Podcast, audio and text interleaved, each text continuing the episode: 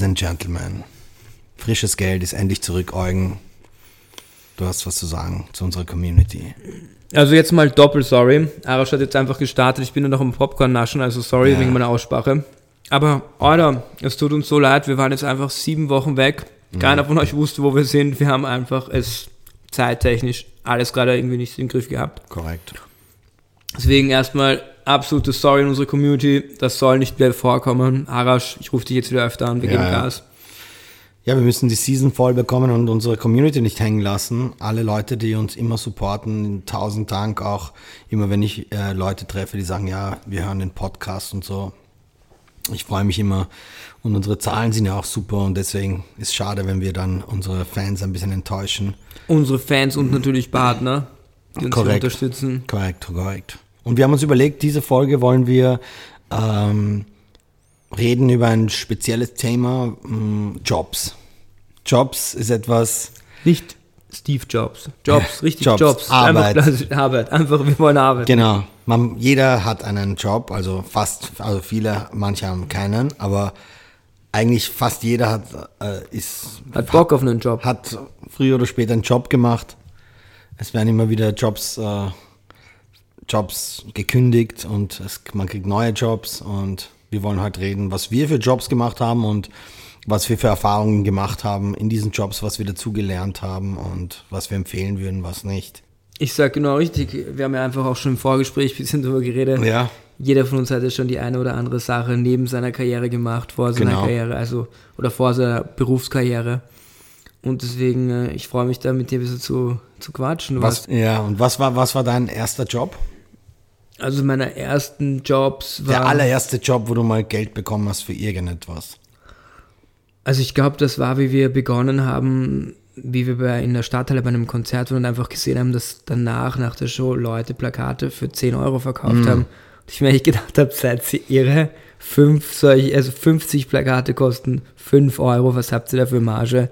Ich mache das auch. Hast du das wirklich gemacht? Ja. Das war aber dein allererster Job. Hast du nicht irgendwie mit, keine Ahnung, mit 13, 14 irgendeinen Zeitungsaustrag-Job gehabt?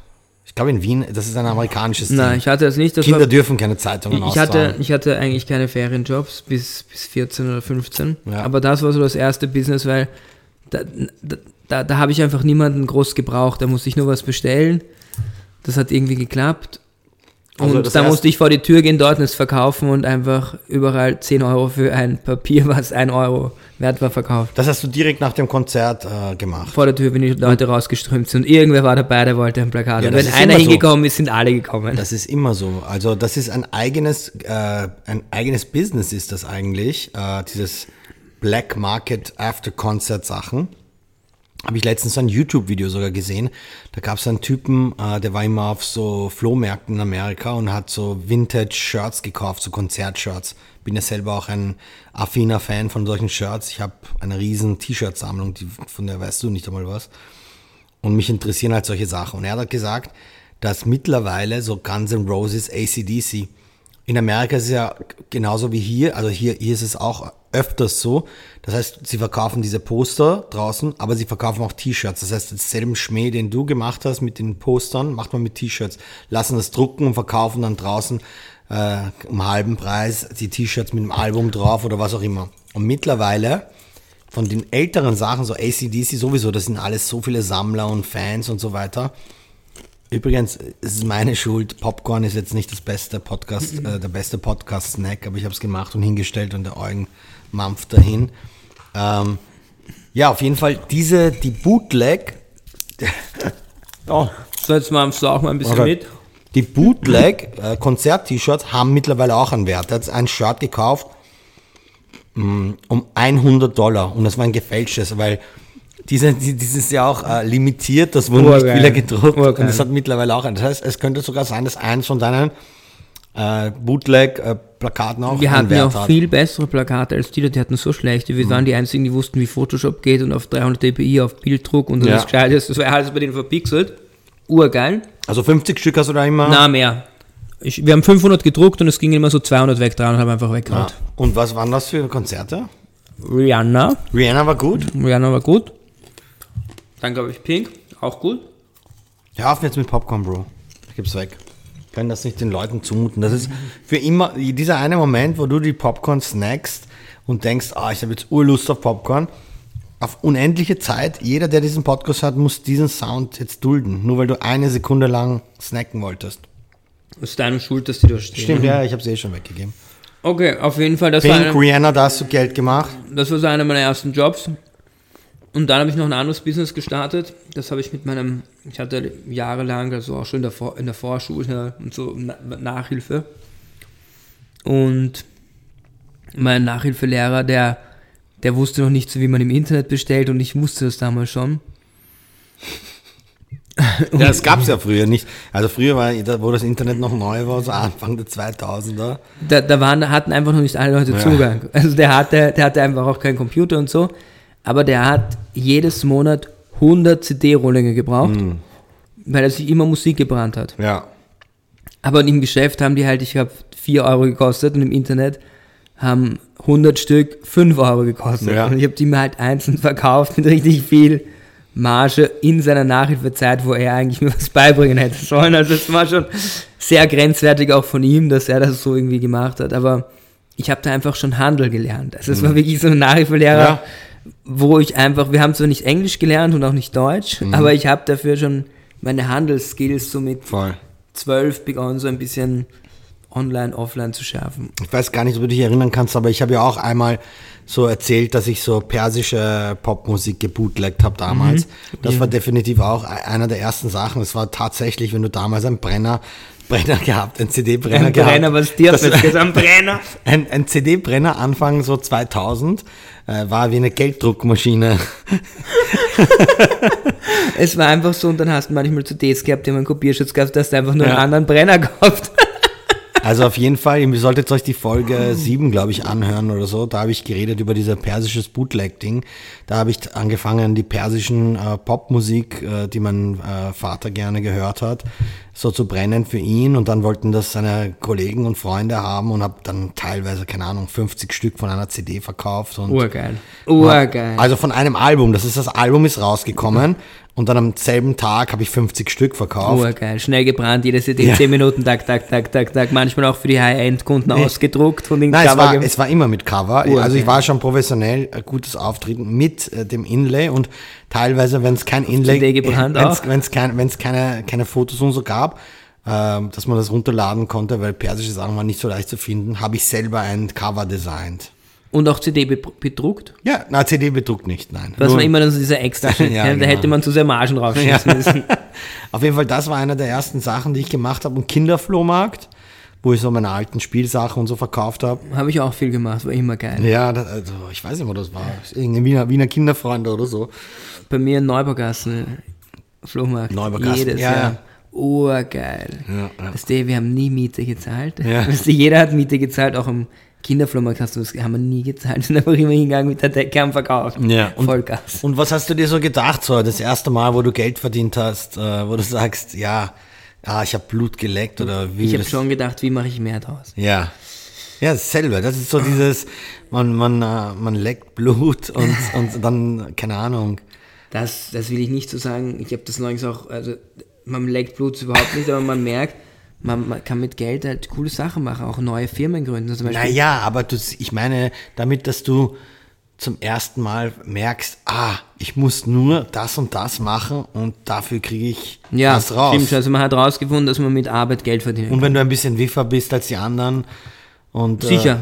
Du hast einfach manche Sachen überspringen können. Du konntest einfach schneller machen. Weil, bei aller Liebe, auch wenn das jetzt so doof klingt, der verkauft die CDs zu der Zeit, du hast trotzdem den Computer haben müssen, du hast trotzdem den Brenner haben müssen, du hast trotzdem wissen müssen, wie komme ich zu der Musik. War halt ein geiles Offline-Business. Ja, aber das ist auch ein Skill für sich, also man hat eine Leistung erbracht, dass man das kann, oder dass du weißt, an dem Tag ist das Konzert, das runterlädst, diese DPI. Ich meine, das ist alles hoch illegal, aber trotzdem. Oh, geil. Du hast trotzdem etwas mehr gemacht als zum Beispiel die Leute, die mit dir in derselben Klasse waren oder so.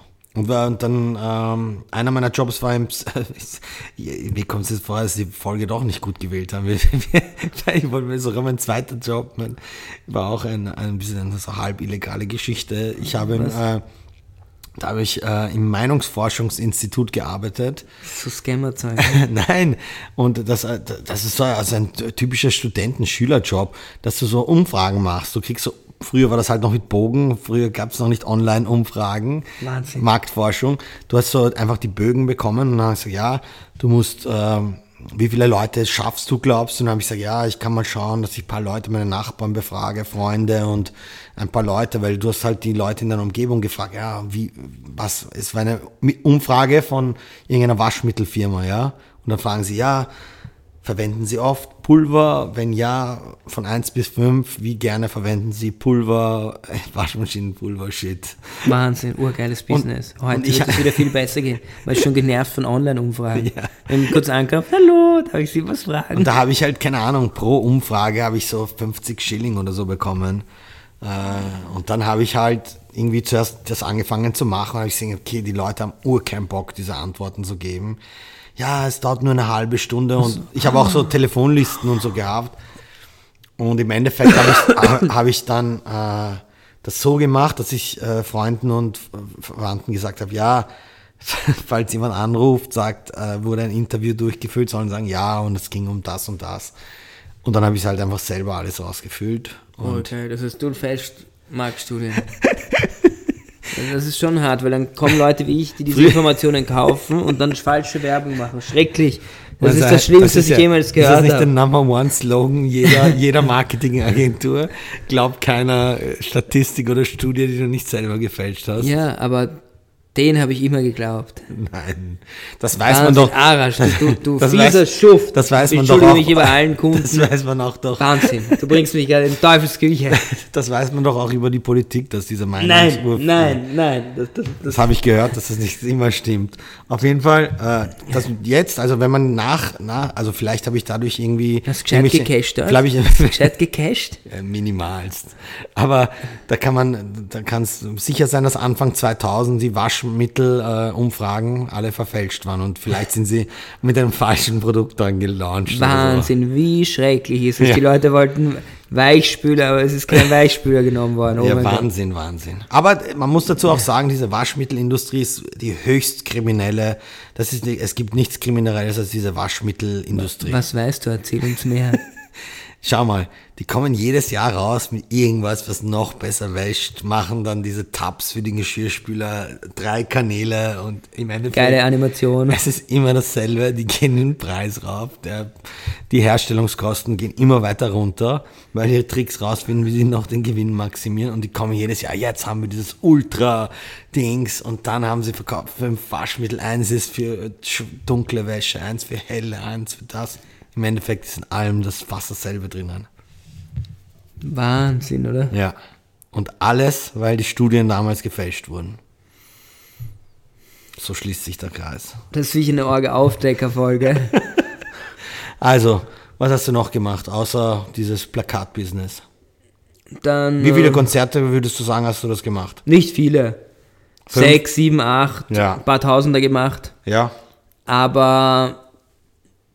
Es war halt zu viel aus, dann hat es geregnet, dann ging gar nichts. Ja, weißt du? Ja, und man musste halt immer 2 Wochen davor drucken. Mhm. Das heißt, es war immer so eine 30-70 Chance und dann, es gab Communities, die bei den Konzerten waren, die haben kein einziges Plakat gekauft. Ja. Also es war, du musstest echt gut platzieren, welches Konzert ist eine Zielgruppe, die das kauft, das Wetter musste passen, dann hat es geklappt.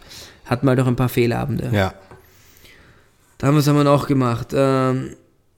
Erst ein cooler Job, den ich erst vor kurzem noch in der Pandemie-Job gemacht, aber der mir eigentlich auch irgendwie ein bisschen Spaß gemacht hat. Ich war ja Fahrer für einen Online-Shop, also ein Delivery Guy und ich muss ganz ehrlich sagen, das war ein cooler Job. Also ich denke sogar jetzt... Was hast du delivered? Ne, ich habe ja alles Sortiment aus unserem Online-Shop in der Quarantäne, hatten wir im Online-Shop. Ja, nein, habe ich meinen der erste Job, das weiß ich ja. Was wir da alles... Was du früher delivered hast. Nur das. Achso, ich dachte, das war ein Job, den du kannst. Nein, das ist, ich bin jetzt nur gesprungen, weil du das... Du bist von deinem ersten Job gesprungen auf den Job, den du in der Pandemie gemacht hast und hast den echten Job ausgelassen einfach. Es war halt so... Was ist mit den Partyfotografen und diesen Geschichten? Sowieso, also ich war dann sicher 2,5 bis 4 Jahre lang Hardcore-Partyfotograf, wirklich. 5-mal die Woche. Ja. Irgendwo. Aber da zu der Zeit habt ihr das Geld verdient mit Ads, also Ads auf den Seiten, oder haben die Clubs euch damals schon bezahlt? Weil ich kenne es ja selber als Konsument, weil wir haben ja, seitdem es Partyzeiten gibt, Veranstaltungen gemacht und es war ja eine Zeit lang hatten die Seiten die Macht und dann irgendwann hatten die Clubs die Macht und dann ist das Ganze überhaupt verschwunden. Also, dass die eine Zeit lang die Seiten die Macht haben, an die Zeit kann ich mich nicht erinnern, weil bei uns, wie es begonnen hat, hatten schon die Clubs eigentlich die Macht, weil sie einfach gecheckt haben, sie können dich reinlassen oder nicht. Mhm. Aber ich meine, das allgemeine Partyfoto-Business für uns war ja in der Anfangszeit, wir haben weder von den Diskotheken Geld bekommen, noch von den Veranstaltern, sondern eigentlich, wir haben Traffic organisiert für Firmen aus Deutschland, aus der Schweiz. Ja. Und haben dann dem Newsletter verschickt. Mhm. Alles mögliche, coole Sachen. Und dann ist einer der ersten Kunden, das war damals die Passage, der Christoph Worps zu uns gekommen. Ja. Was kostet es da in der Ecke im Monat? Ich habe gesagt 500 €, und er hat gesagt, das passt, das will er. Also dazu muss man aber auch sagen, dass, weil du gesagt hast, die Seiten hatten keine Macht, das sehe ich nicht so, weil eben das da, ich erinnere mich auch, dass wir an ÖTicket oder was, OE4 oder wie das heißt, diese Partyseite, da haben wir auch, schalt mein Banner-Paket, 5 Banner, keine Ahnung, so und so viel Euro und da, das war schon, also in dem Sinn, wenn die Clubs zu denen kommen und das zahlen, dann haben eigentlich die Seiten die Macht, weil du hast sie an dich gebunden. Es geht nicht mehr darum, ob du reinkommst oder nicht. Du kommst automatisch rein. Wenn der Typ bei dir Banner schaltet, bist du sowieso dort. Das heißt, zu dem Zeitpunkt hatten die Seiten die Macht.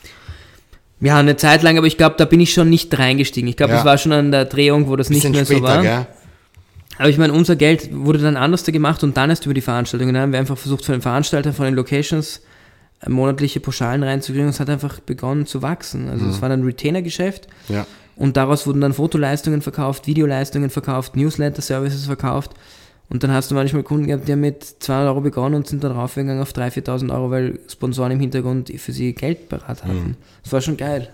Heftig. War geiles Business. Ja. Immer jeden Tag feiern, überall Leute, dies, das.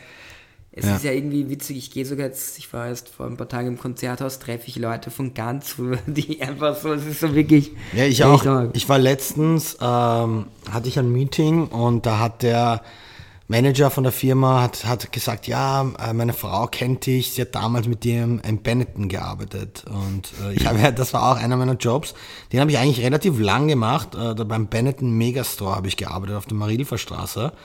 Und das war am Anfang meiner Studentenzeit, habe ich diesen Job bekommen, bin ich einmal spazieren gegangen und habe gesehen, die suchen irgendwelche Leute und habe mich da einfach angemeldet und war irgendwie schon im Vorfeld, habe ich dort gearbeitet, bis also bevor sie aufgemacht haben. Das heißt, ich habe diese ganzen Sachen auch geholfen, diesen Store so hinzurichten. Und bis zur Eröffnung und dann ist eben dieser Benetton-Typ auch gekommen. Ich habe seinen Namen vergessen, auf jeden Fall. Das war so eine große Geschichte, dass der überhaupt gekommen ist zur Eröffnung. Und habe den dann auch Hände geschüttelt und habe dann, glaube ich, eigentlich vielleicht fast zwei, drei Jahre beim Benetton gearbeitet, gejobbt, glaube ich so. Ich war so auf wie nennt sich das, Minimum 300-400 € eingestellt. Was ist das? Geringfügig, ja. Habe ich gearbeitet und...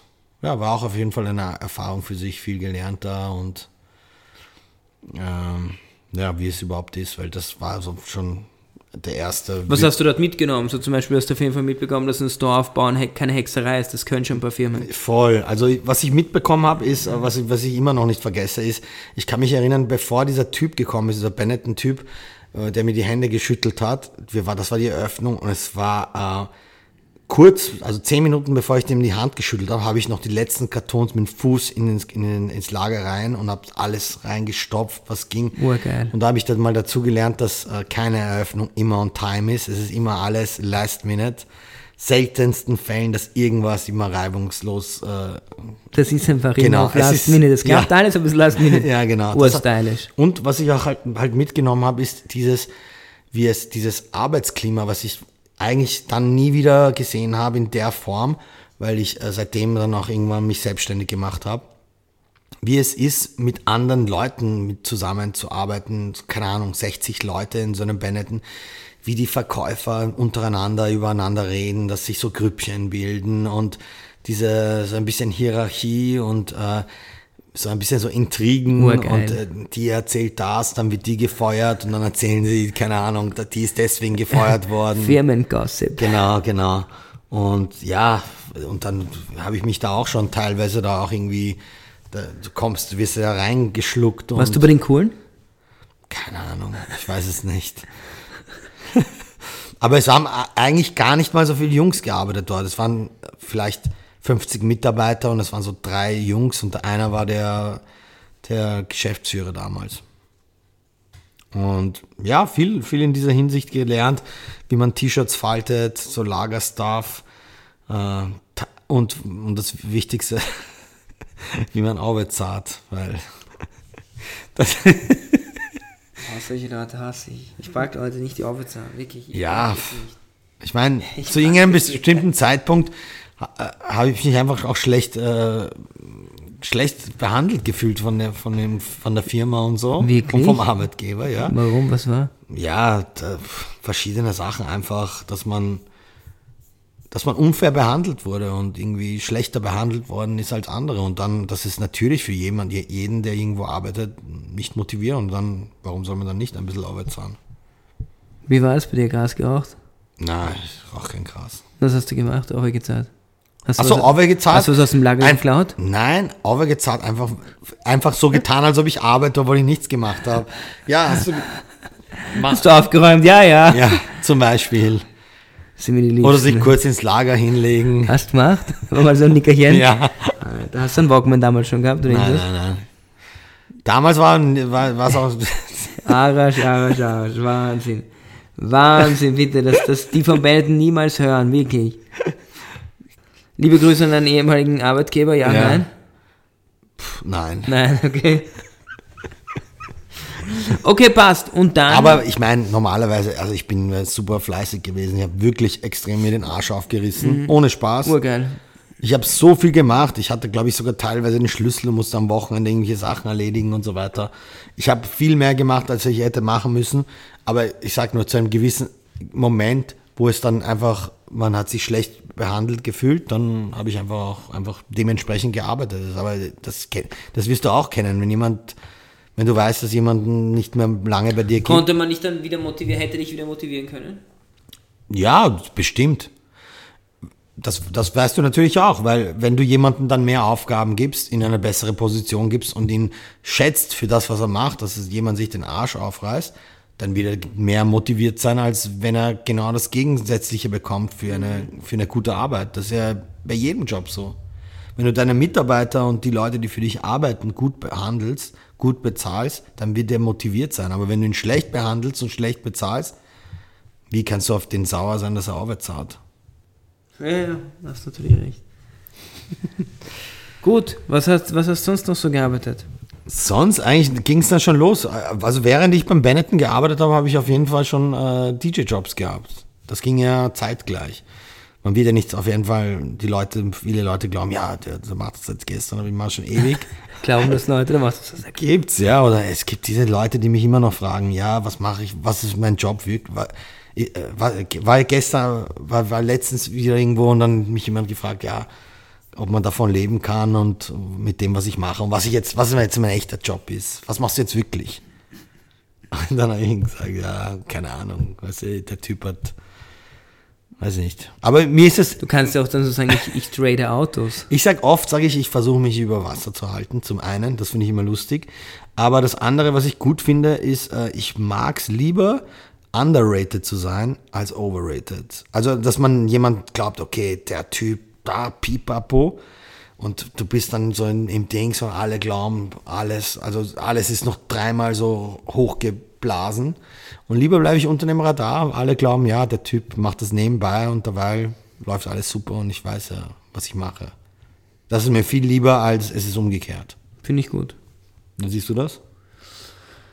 Ich finde es super. Ich finde es eine sehr, sehr gute Eigenschaft. Ist bei mir sicher manchmal ein bisschen anders, aber ich finde, so wie du das machst, macht es dich super sympathisch und lässt dich immer so leicht sexy, mysteriös. Das ist schön gesagt. Wirken und das taugt halt dann auf dem Gegenüber extremst, wenn du sie dann so anschmunzelst und sie leicht lieb anschaust. Und jetzt sind wir beim Thema lieb anschaust. Ja. GGMT, unser Partner, Aktuell, wie schaut es bei dir aus? Investierst du gerade in Gold? Gold ist eine gute Zeit, um in Gold zu investieren. Ich auch. Also ich sage auch jetzt mal an sich so den Markt beobachten, was gerade so passiert und sowas. Das Gold kaufen, nie verkehrt, um wirklich sicher zu gehen. Und du hast dir mir vorher erzählt, dass es gerade ein bisschen wieder Gold nachgekauft. Wie viel? Das ist undisclosed. Okay, sorry. Number. Also auf jeden Fall guten Betrag, sage ich auch, kann man machen, kann man ahnen. Und ich sage, reden wir in 2-3 Jahren wieder, wie sich gerade der Dollar zum Gold und zum Euro, weil US, Dollar und Euro gerade gleich auf. Auch sehr spannend, wie sich das alles so entwickelt. Ja. Und da freue ich mich, dich dann unterstützen zu können bei deiner Auswertung, wie viel Gewinn du da gemacht hast. Und an dieser Stelle nochmal Danke an unseren Partner. GGMT. Es geht gerade wieder los mit der Basketball-Saison und da gibt es ein unglaublich geiles neues Maskottchen. Ich kann nur eins sagen, das haben wir gemacht, wir mit der Agentur. Bin gespannt. Es ist ein Goldbahn. Es ist so ein geiles Kostüm. Ich freue mich schon so sehr, wenn ich den das erste Mal beim GGMT Vienna, beim Basketballteam sehe. Ja, geil. Da komme ich auf jeden Fall mit. Sag Bescheid. Und vielleicht mache ich mal ein Foto mit diesem Maskottchen. Also bei uns hat es dann begonnen natürlich, ich war auch mal selber plakatieren. Bei unseren ersten Partys habe ich selber Flyer verteilt, vor Clubs gestanden. Wahnsinn. Selber plakatiert, bei Regen, bei Schneefall, alles mögliche. Säulen mit Klebeband und Plakaten, immer 3 in einer Säule, check, check, check, check. Top. Selber geklebt, Flyer verteilt. Dann habe ich mal so ein anderes Business gehabt, das hieß Stiegenhausplakate. Wir haben ein großes Plakat wieder gewusst, wie günstig es ist, ein Plakat zu erzeugen. Sind im 7. Bezirk zu allen Unternehmern und gesagt, hey, wollt ihr 500 Schilling zahlen? Und das heißt, auf einem riesen Plakat drauf, was in jedem Stiegenhaus hängt, haben wir keine Ahnung. In den Wohnhäusern? Ja, einfach unten haben 500 Leute gefunden, illegal einfach dort plakatiert. Einfach dran genägelt und einfach von jedem Geschäft 500 Schilling verlangt. Tschack. Auch easy, easy. Ja. Hab sogar neulich auf meinem Computer die erste Website und das Business-Portfolio angeschaut, das hieß stiegenhausplakate.de. Wir wollten so in jeden Bezirk expandieren, aber so mit, keine Ahnung, 14. Aber wir lachen jetzt drüber, aber im Endeffekt ist es gar nicht also es ist smart, obwohl auch wieder halb illegal, ist es smart und es zeigt einfach von diesem Entrepreneurship, oder wie man das sagt, dass du einfach größer denkst und sagst, okay, hey, wie kann ich das? Und auch, da sind einige Sachen einfach ident zu dem, was du heutzutage machst, wie zum Beispiel irgendwelche Kunden finden. Du machst dann nach wie vor genau dasselbe. Du findest irgendwelche Kunden, die irgendeine Werbung machen wollen. Und das war genau damals auch schon mit Stiegenhaus-Style, so wie jetzt mit WADA Network und WADA Holding. Genau, voll. Urgeil. Macht Urspaß, ich sag's dir. Vielleicht sollten wir die Seite wieder aktivieren. Das wäre doch ein richtiger, cooler Gag. Welche Seite? Wie hieß die? Stiegenhaus.at? Stiegenhaus.at. Ganz ehrlich, nein. Es ist ein zu kleines Business gewesen für jetzt. Ich kann jedem nur raten, der Bock hat, jetzt ein kleines Business zu starten und einfach sagt, er ist zufrieden mit seinem lustigen Job, macht's das. Es geht's in einen Bezirk, sucht euch 10 große Unternehmen, sagt, hey, wir drucken auf ihrem Plakat. Und hängen das in jedes Stiegenhaus. Ja, also nach wie vor kann man fast alle diese Jobs, die wir gemacht haben, noch machen. Ja. Also du kannst definitiv noch Marktforschung faken. Da gibt es definitiv aktuell auch in der Politik, kann man immer wieder sehen, dass es noch ein Job ist. Dass es ein Job ist, der gemacht wird. Es gibt nach wie vor Fake-T-Shirts und Merchandise bei Events. Ich kann auch eine richtig geile Story erzählen und dann sind wir schon am Ende der Sendung. Das ist eine Story, da waren wir mit Masters of Dirt auf Tour in Südamerika. Urgeil. Kennst du die Story? Nein, aber ich liebe es, wenn du mit George unterwegs bist. Genau, und wir waren in Chile, hatten in Santiago Shows in so einer riesen Arena. Und da waren wir eine Woche, glaube ich, in dieser Arena und da sind wir natürlich auch immer mit Merchandise dabei, weil die Fans wollen Master of Dirt Shirts, die sehen ihre Idole, die wollen dann irgendwas mitnehmen, so wie es halt immer ist. Und ich kann mich erinnern, ich war dann die ganze Zeit in diesem Foyer, bin ich rumgelaufen und ich sehe so einen Typen, der hat so eine komische Kappe auf, weil wir hatten nie so Master of Dirt Trucker-Kappen und ich mag eigentlich Trucker-Kappen, diese Trucker-Heads, die so hinten so dieses Mesh haben. Ich weiß nicht, ob du das kennst, dieses Netz hinten. Backstage-Netz. Und ich sehe das so und dann fällt mir das auf. Ich so, wo gibt es das Merchandise? Sehe dann wieder jemand anderen mit so einem T-Shirt und denke mir, das gibt's ja nicht. Ich bin seit Anfang an vom Masters of Dirt, aber ich habe dieses T-Shirt noch nie in meinem Leben gesehen. Dann schaue ich an, dann denke ich mir, ich gehe einfach rauf. Bin rausspaziert und bin ein bisschen kurz raus aus der Venue ums Eck und habe gesehen, dass da so ein Tischtuch auf dem Boden war und die haben eben diese Trucker-Caps und verschiedene Bootleg-Merchandise haben sie verkauft dort. Für Masters of Dirt. Von Masters of Dirt. Also so waren genau die Sachen, die den Job, den du noch gemacht hast mit Plakaten, haben die halt auch professionell gemacht. Haben auch Poster verkauft, keine Ahnung, 1 Euro ein Poster, Kappen und so weiter. Ich bin rein und erzähle denen, hey, da ist jemand draußen und verkauft Bootleg-Merchandise. Als erst habe ich gesagt, hey, geil, weil wenn jemand deine Sachen bootlegt, einerseits ist das scheiße, andererseits, du hast es einerseits geschafft, dass Leute dich bootleggen. Weil wenn du es schaffst, dass in Thailand dann deine Brand kopiert wird und in Indien und in der ganzen Türkei und auf diesen Black Markets, dann hat es deine Brand geschafft. Das heißt, deine Brand ist so bekannt, dass du schon gebootlegt wurdest. Sind wir dann raus, also mit einem Security, und der hat die gesehen und hat die gleich festgehalten, hat das ganze Stuff beschlagnahmt und das wurde dann ins Büro gebracht und dann, Warst du auf das Büro? Genau. Wie war die Qualität? Die Qualität war so richtig mies. Ich kann dir dann eine Kappe zeigen. Bin ich dann gleich hingegangen, habe ich mir eins mitgenommen und das habe ich, jetzt bin ich einer der wenigen, der so irgendwelche Masters of Dirt Merchandise hat, die es nicht gibt. Mhm. Geil. Und, das ist die Story von Bootleg Merchandise, die aktuell ist. Also ich bin mir sicher, wenn du jetzt so Ed Sheeran Konzert gibst, ins Stadion, wie viele Leute dort sind, glaubst du nicht, dass du dann draußen ein paar Shirts verkaufst? Machen wir das nächste Woche bei 50 Cent und nehmen ein paar Plakate mit. Das geht 100%. Plakate weiß ich nicht, aber machen wir das, Shirt investieren wir beide Fuffi in Plakate und nehmen jeder so eine Rolle mit, wer will. Und was mit dem Geld, das Geld spenden wir, oder wie? Nein, das Geld haben wir sofort im Lottoschein und schauen, dass wir verhundertfachen. Weiß nicht, Bro. Denk mal drüber nach. Okay, ja. Bro, auf jeden Fall nächste Woche. Wir sehen uns wieder. Ja, freuen uns für alle, die wieder dabei sind. Und wir versprechen euch, dass wir die nächste Folge... Kein Popcorn essen. Ja, und dass wir früher anfangen. Und schaut wirklich euch mal bei GGMT den aktuellen... Goldpreis an. Wow. Der ist sexy. Bye.